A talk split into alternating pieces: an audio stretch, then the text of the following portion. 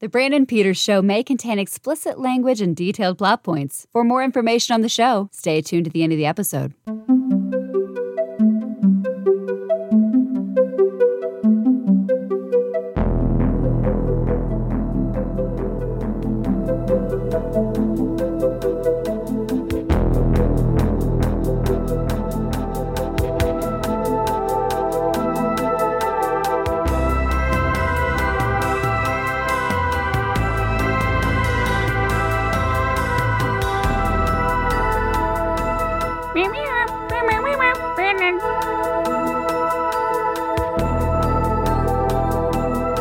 Welcome back to the Old Space Show.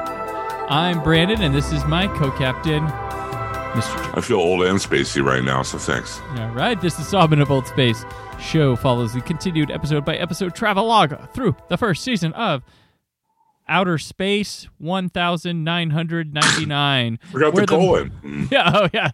Col- a dot over dot.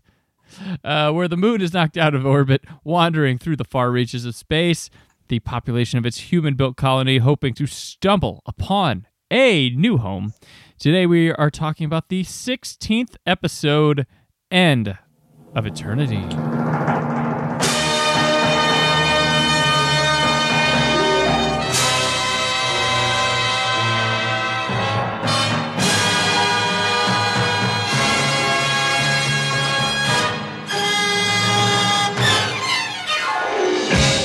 This episode. Blowing up more asteroids, This episode.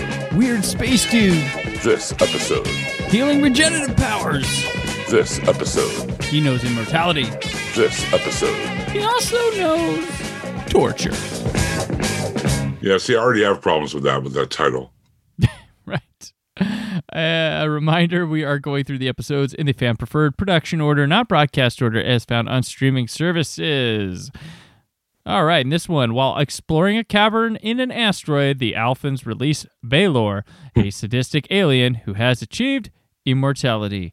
And it's directed by Ray Austin and written by Johnny Byrne, who have both even probably written and directed together some of these episodes so far. Our guest star, though, is Peter Bowles. Peter Bowles. Well, he was in Antonioni's Blow Up, hmm. as and he was in a ton, a ton of British TV, as most of our uh, guest Yeah. stars are. Uh, Right, yeah. They just 1999. It seems to be a recurring trend. Uh, but you know, a rumple of the Bailey and other uh, staples of PBS uh, masterpiece theater of the 70s. right. Uh, he was in I, Claudius. All kinds of fun British television going back all the way to way before even 1999. I mean, Antonio and his blow up, of course, is a classic, classic film, and he's he's in that. And uh, he has one of those faces. If you've watched like any kind of BBC drama, you probably recognize his face immediately. And boy, does he chew up some scenery in this man. Oh yeah. Oh yeah. He might have brought, he should have brought some mayonnaise and salsa because he chewed it up so much. I'm like, Oh. hey, uh, So yeah, this one uh, opens up with their blowing up another space asteroid. now this is a blowing things up is a recurring theme. Mhm. Okay.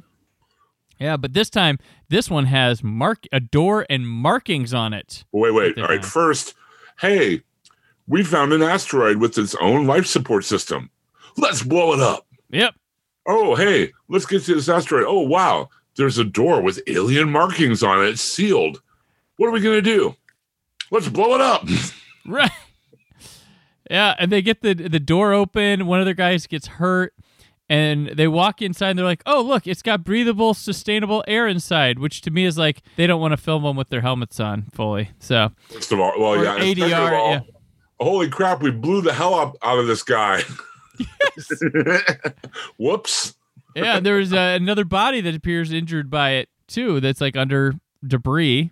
And some of the worst night gallery reject art Oh ever. yeah. Oh yeah. It's like, like Rod Sterling would thumbs, you know, give it a thumbs down. It was it's like faces in terror, twisted with uh, lots of veiny grays and greens. It very much reminded me of like a night gallery painting. yeah, definitely, definitely, yeah. A bunch of them, all terrifying drawings. Ooh, foreshadowing.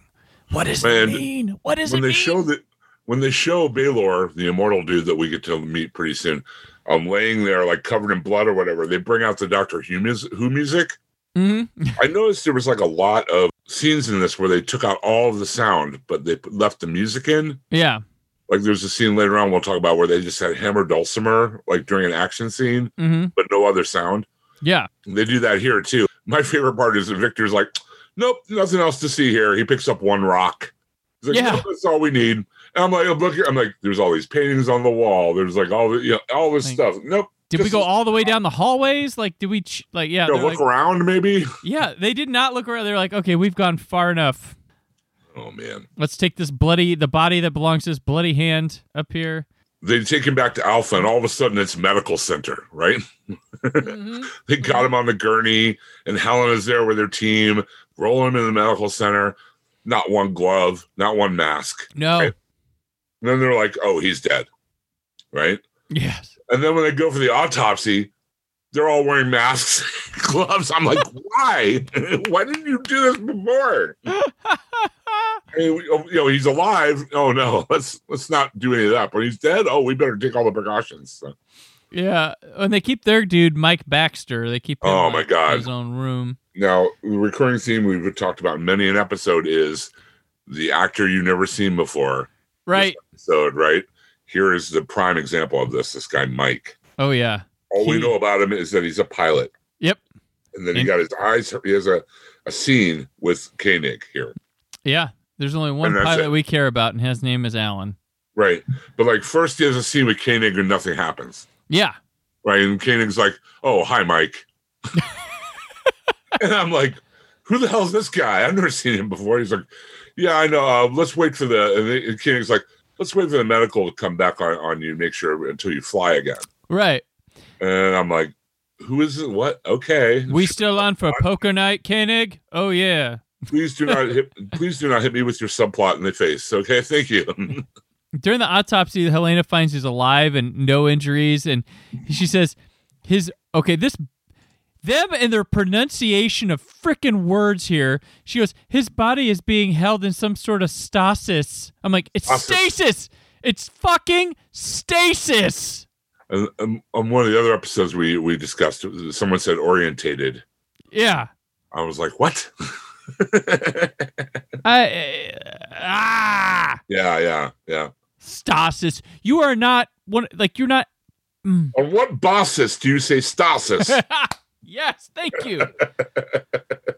oh What is your man. bosses for that pronunciation? You go hang out at the Oasis. Yes. put your put your emphasis on the right syllable. Oh gosh. so Anyway. yeah, his, his cells replenish. Bergman he then goes into this disintegrator to show Koenig that he can make a rock, the rock disappear. He Yeah, disintegrates it. what, what, what, what good is a disintegrator in a little glass globe like that? Like, what is that for? to keep it from disintegrating the room. I don't, know. but, I, but I don't know why you would have that. You know, I mean, if you wanted to use it like a garbage disposal or something, that would be useful. But like, Right. why do you just have this like glass?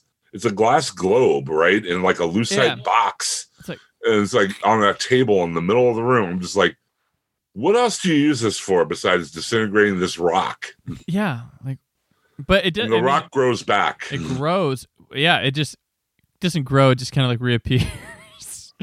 I think they want it to show it growing, but uh, they say it's a living organism that can regenerate like the alien guy. You'll have to take my word for it. Right.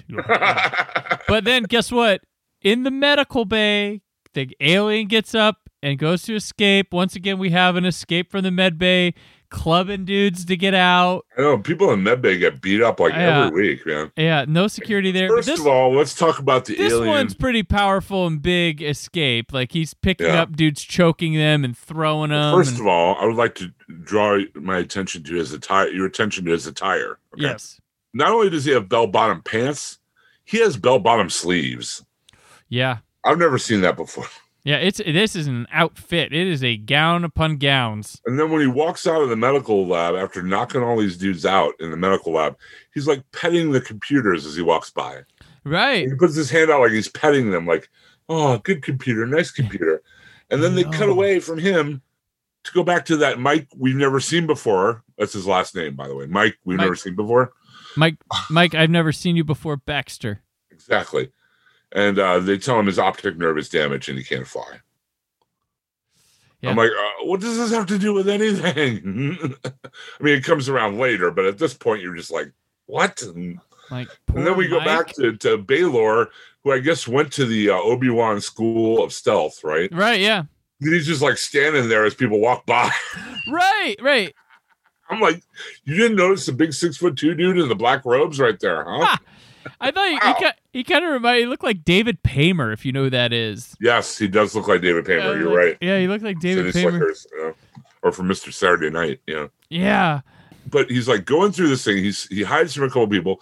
Then he walks into this room where this woman is by herself at a desk or a computer or something, right? Right, And he walks in and he looms over her like for it seems like forever. right. And she doesn't notice him at all. Yeah. And then finally he puts his hand on her, and then she runs away screaming. All these people freak and flee. And Now, this uh, is the scene where they they took out all the audio of the scene. yeah, and they and kind of it play it sounds like- s- a it little sounds like slower. they dropped a kitten on an auto harp. it just sounds like somebody randomly hitting a dulcimer.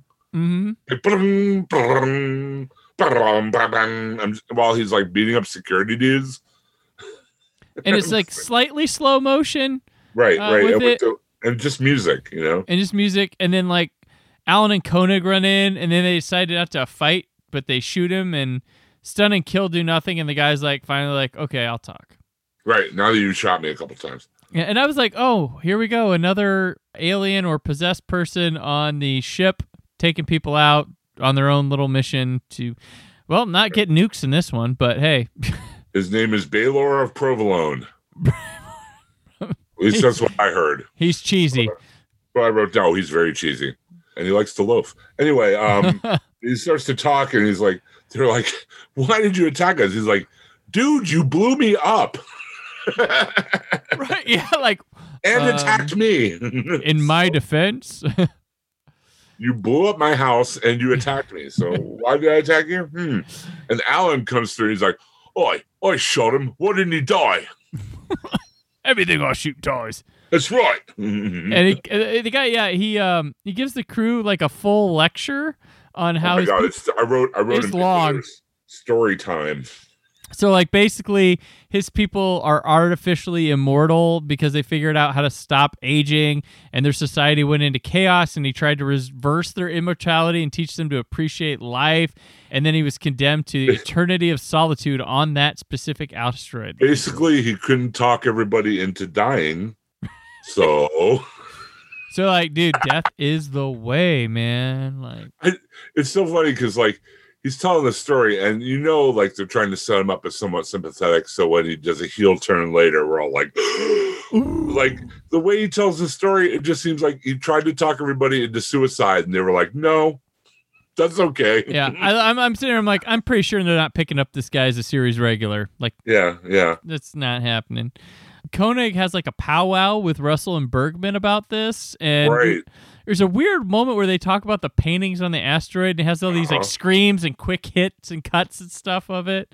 right i'm watching this in my in my office and my wife is out in her office Yeah. and like the screams and everything comes on come on she's like what the hell are you watching in The Space 1999, just Um, they're just showing a painting on Space 1999. oh, sure they are. Okay, whatever. Keep watching your unedited version of Caligula. Go there ahead. you go. What is that sax playing? There's never a sax in Space 19. They do not trust Baylor, though. No, ba- he visits uh, Baxter though and says he can help him. Oh my God, the scene. I'm sorry. Go ahead. Mm-hmm. Yeah, and Koenig goes there, and then like Baxter beats him with a like model toy Well, plane. first of all, first of all, he's in there like st- he's like the only thing we know about this dude is that he's a pilot, right? Right. And he's standing there. He's got a whole bunch of toy planes in his room. It's like, wow, really a pilot, huh? I fly. in case you didn't pick that up before, you know. So Baylor goes in to see Mike, right? Yeah. Somehow he already knows Mike's backstory. Yes. How did that happen? Like he knows about Mike's optic nerve and all this other crap and how he can't fly. Like Was there a He goes- chart at the end of his bed? I don't know. Maybe he got Mike's daily or dailies by mistake. I don't know. Oh, that's when he was when he was being friendly with the computer. They were he was osmosis was happening. Yeah, maybe, maybe It that's was it. like instead of hello computer it was hello Hello, computer. computer. What do you help me with, Mister Mike? So anyway, Baylor was like, I can help you with your thing, but right. Mhm. And they've been tracking Baylor because they don't trust him. And they're like, oh, Baylor's in Baxter's place. So Koenig rushes. Thank God he knows where Baxter lives, right? He Right. rushes right there. and Mike's there and beats him to death pretty much with a toy plane. Yes. And it's the weirdest POV shot, too, because it's like you're seeing him attack, like from Koenig's point of view, like the actor is coming at you with a toy plane and yeah. you to a bloody pulp in a POV shot. Yeah, exactly. and then Mike collapses with jazz hands. Yes, he does. He totally does. I'm not even making that up. Oh, yes. Falls on his back with jazz hands, and he's frozen in that position.